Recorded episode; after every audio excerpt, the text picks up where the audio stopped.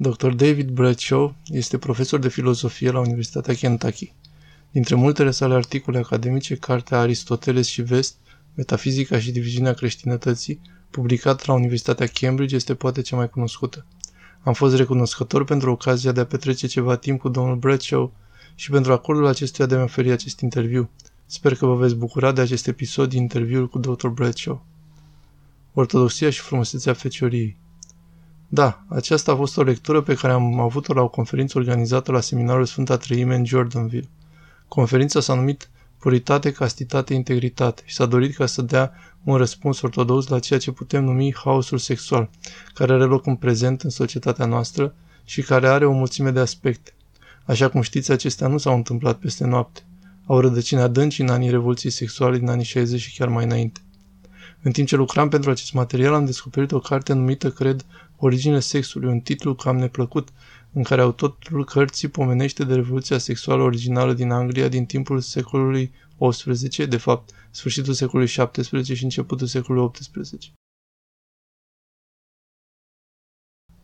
În Anglia, în timp ce mișcarea puritană era pe ducă ca forță socială, iar restaurația regelui Charles avea loc în anul 1660, regele a adus cu sine un comportament foarte risipitor pentru curtea engleză. Cercul din jurul său și curtea din Londra au devenit recunoscute pentru depravarea lor sexuală și astfel a început să se dea tonul ca fiind un comportament bun de urmat pentru societatea înaltă. Bineînțeles că a existat o rezistență la aceste influențe prin organizații care au răsărit pentru a apărea dintr-o perspectivă creștină moralitatea sexuală. Dar pe undeva ele luptau împotriva unui val cultural, având în vedere că uniformitatea consensului eclesiastic și teologic a fost cu adevărat distrusă de reformă și de toate acelea care se întâmplase într-o perioadă de 150 de ani. Despre sfârșitul secolului XVII deja este de neînchipuit la ce nivel de depravare a fost acceptat și privit ca normal în societatea înaltă a societății engleze. Când te uiți la această problemă sexuală, observi că de atunci în vest este o luptă permanentă, un fel de război înainte și înapoi între forțele care vor să prevină aceste, le putem zice, impulsuri ale disoluției și aceste impulsuri care ele însele sunt înrădăcinate în pierderea consensului și a fundamentului teologic din societatea însăși. Ce vreau să spun este că dacă nu este Dumnezeu, toate sunt permise. Acesta a fost proclamat de Nietzsche, de la tribună, în urmă cu 50 de ani. Revenind la materialul meu, ceea ce am vrut să fac a fost să obțin un răspuns la întrebarea de ce nu s-a întâmplat același lucru în ortodoxie și ce anume este diferit din totdeauna în ortodoxie cu privire la virtutea fecioriei, virtute pe care noi o privim astăzi atât de ușor. Am început să pun în oglindă fecioria cu, care este cel mai folosit cuvânt, abstinența, care da este un cuvânt pe care îl auzim foarte des. Este un termen pe care oamenii vor să-l vadă ca parte a educației sexuale în școli, educației abstinenței, care a fost o întreagă mișcare în trecut numită dragostea adevărată așteaptă.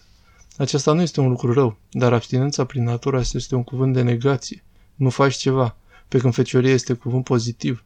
Este o virtute nu atât despre ce nu trebuie să faci, ci mai degrabă despre ceea ce faci, despre ceea ce cauți în mod valoros și îți dorești.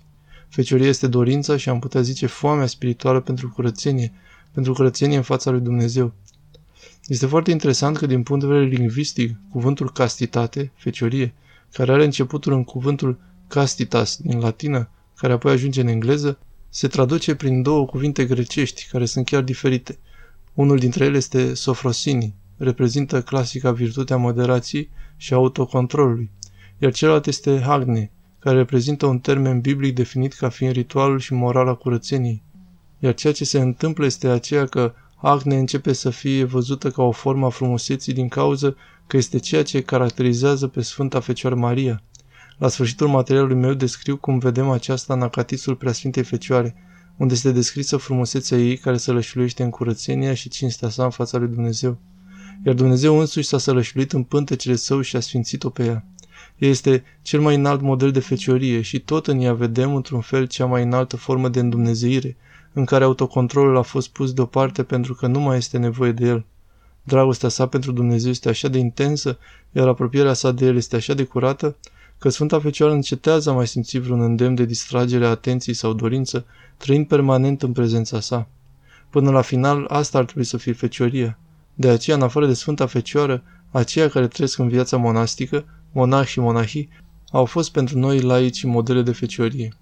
Cred că unul din motivele pentru care societatea noastră a ajuns la situația din prezent este aceea că lumea occidentală a respins monahismul odată cu venirea reformei. Statelor Unite, fiind o țară protestantă, le-a lipsit dintotdeauna acest element din cultura noastră. Cred că fără această prezență monastică este foarte greu să trăim în această lume, chiar dacă sunt creștinii care sunt foarte credincioși și sunt modele de feciorie în adevăratul sens al cuvântului. Deci toate acestea au fost argumentele pe care am încercat să le explic acolo.